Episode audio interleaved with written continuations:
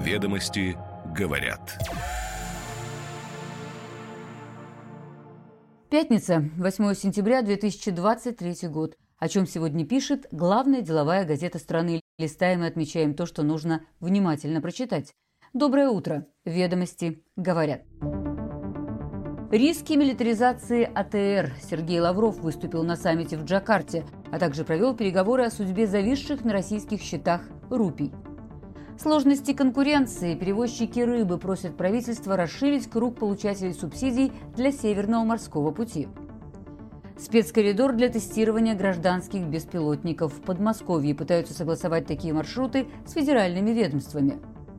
Рустор адаптирует под «Аврору». Разработчикам приложений придется самостоятельно подстроиться под отечественную операционную систему. С чего начинается Родина? С 1 сентября первокурсники изучают основы российской государственности. Начали с особенностей родного края. Ведомости говорят. Министр иностранных дел России Сергей Лавров, выступая накануне на Восточно-Азиатском саммите в Джакарте, заявил, что НАТО продвигает в регионе конфронтационные идеи военно-технического альянса «Аукус», предусматривающие развертывание комплексов с ядерными компонентами – Аукус, напомним, сформирован США, Великобританией и Австралией в 2021 году вокруг проекта оснащения австралийского флота атомными подлодками и базирования в стране американских и британских подлодок. Лавров высказался в поддержку укрепления архитектуры равной и неделимой безопасности ВТР и подчеркнул важность сохранения механизмов многостороннего сотрудничества в рамках Ассоциации государств Юго-Восточной Азии. Восточно-азиатский саммит – форум лидеров 18 государств региона, проводится ежегодно в привязке к мероприятиям «АСЕАН». Со ссылкой на политологов ведомости говорят, что России важно сохранить свое постоянное присутствие на площадках АТР с целью создания инклюзивной архитектуры безопасности в регионе. Продвижение же там AUKUS настораживает многих, поскольку Альянс вряд ли будет учитывать интересы соседних стран. На полях форума Лавров также провел переговоры со своими коллегами из Индонезии и Индии – с последним, в частности, обсуждался вопрос зависших рупий на счетах российских экспортеров в индийских банках.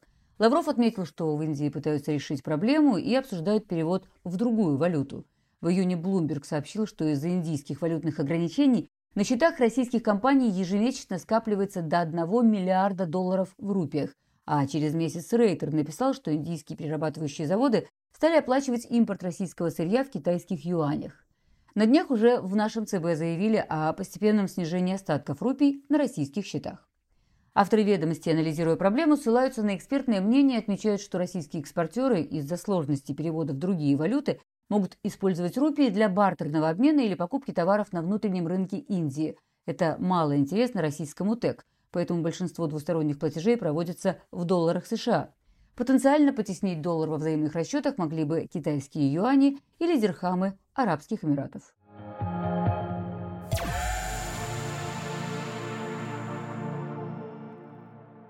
Рыбопромышленная компания «Доброфлот» просит правительство изменить условия субсидирования грузоперевозок по Северному морскому пути, чтобы бюджетные деньги получали разные операторы судов для перевозки рыбы – Ведомости говорят об этом со ссылкой на письмо Александра Ефремова, управляющего компанией, который констатирует, что в 2022 году единственным участником и победителем отбора стал Атомфлот.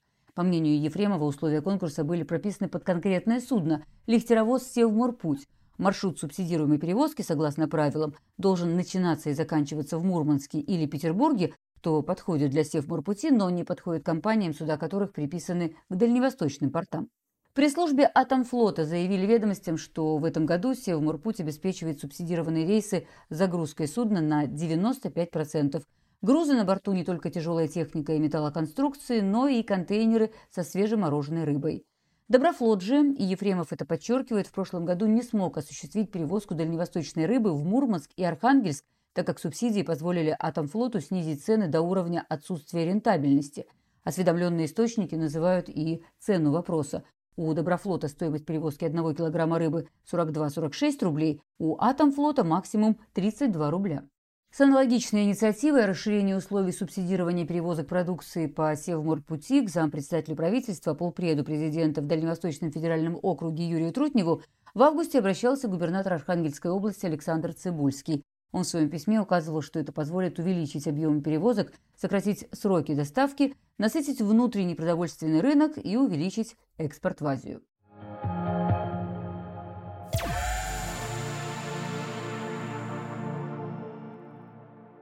Для испытательных полетов беспилотников могут открыть зону протяженностью 87 километров между летно-испытательным комплексом в Московском индустриальном парке Руднева и подмосковным аэродромом Волосово – Вопрос создания такой зоны правительство Москвы обсуждает с Госкорпорацией по организации воздушного движения. Ведомости говорят об этом со ссылкой на участников рынка беспилотников. В самом Руднево будут испытывать беспилотные авиационные системы БАС массой до 30 килограммов, а тяжелые и сверхтяжелые дроны будут запускать на сторонних полигонах. Для этих целей Федеральный центр БАС, расположенный в Руднево, уже подписал четыре соглашения с аэродромами, в числе которых Волосово. Руднево – часть региональной сети аккредитованных Росавиацией научно-производственных центров полного цикла от разработки до серийного производства дронов, а также их интеграции в единое воздушное пространство. К 30 году в стране должно появиться 48 подобных центров – Сейчас в большинстве регионов запрет на запуск беспилотников, но с будущего марта для гражданских летательных аппаратов будут действовать упрощенные процедуры организации полетов. Так, запускать дроны весом до 30 килограммов можно будет без предварительных уведомлений на высоте до 150 метров, но вне запретных зон. Для тяжелых аппаратов наличие аэродрома обязательно. Не случайно все авиазаводы имеют у себя площадки для испытаний серийных машин. Эксперты считают, что запрашивать построение воздушных коридоров именно сейчас, пока действуют временные запреты, решение правильное, но получить нужное разрешение будет задачей сложной. Ведь, скорее всего, тестироваться будут как легкие, так и тяжелые машины. Одним из базовых резидентов Руднева является Аэромакс, производящий именно такие дроны.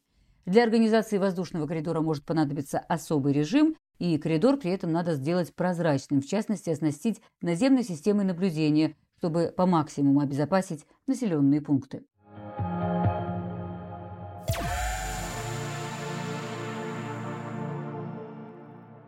ВК адаптирует отечественный магазин приложений Рустор для отечественной операционной системы «Аврора» до конца года. Это подтвердили ведомостям официальные представители компании, уточнив, что после запуска магазина разработчики пользовательских приложений должны будут подстроить свои решения под «Аврору» самостоятельно. Изначально у «Авроры» был свой магазин приложений «Аврора Маркет», но в компании заявили, что сознательно не планируют его развивать. «Аврора Маркет» сконцентрируется на распространении контента для B2B сегмента, но при этом разработчики продуктов под «Аврору» получат возможность монетизировать их через Рустор, который станет основным публичным магазином приложений для национальной мобильной экосистемы. Рустор был запущен в мае 2022 года после удаления ряда российских приложений из App Store и Google Play – его разработкой занимается ВК совместно с другими IT-компаниями при поддержке Минцифры. Пока магазин доступен только для гаджетов на базе Android, но в конце августа премьер Мишустин подписал постановление о том, что Рустор должен обязательно быть представлен на всех устройствах, продающихся в России. Со ссылкой на экспертов ведомости говорят, что на «Авроре» устройств пока немного и пользуются ими в основном государственные и корпоративные секторы. Пользователи ведь покупают устройства и ставят приложения не ради приложений, а ради доступа к сервисам. Пока под «Аврору» есть несколько десятков приложений, сильно не хватает, например, банковских. Разработчиков, которые этим занимаются, мало, и их нужно как-то стимулировать.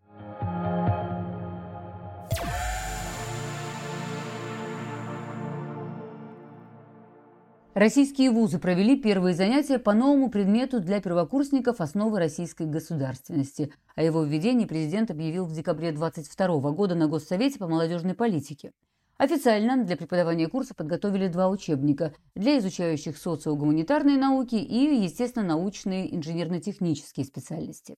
Ведомости говорят, что во многих вузах начали курс изучения регионов страны и приводят пример ряда столичных университетов, где студенты в рамках практических заданий должны определить ключевые задачи своего населенного пункта, предложить пути решения главные из них, а также рассказать о символике и местных брендах. В регионах похожие тенденции начинают курс знакомства с местными особенностями, в том числе промышленными объектами и природными ресурсами.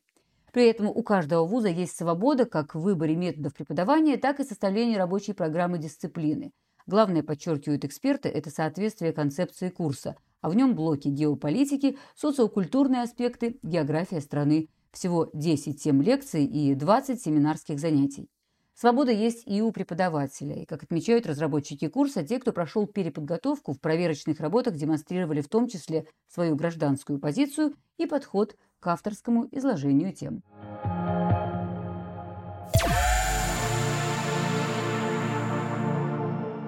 Пятничное интервью ведомости Константин Баранзит, один из самых известных российских режиссеров мультипликации. На его счету сотни международных наград, в том числе три гран-при анимационных канов фестиваля «Ванси», две номинации на «Оскар» и еще один «Оскаровский шорт-лист».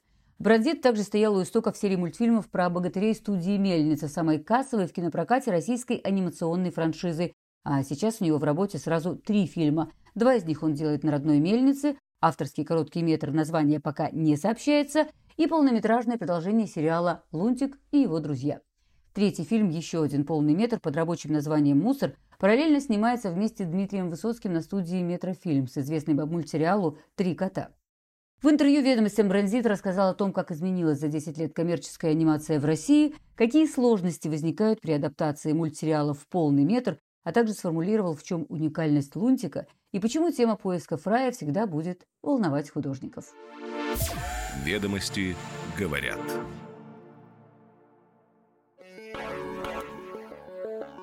Каждое утро по будням «Ведомости» говорят. Краткий обзор свежих публикаций главной деловой газеты страны – на выходные берем паузу, но в понедельник на том же месте, в тот же час.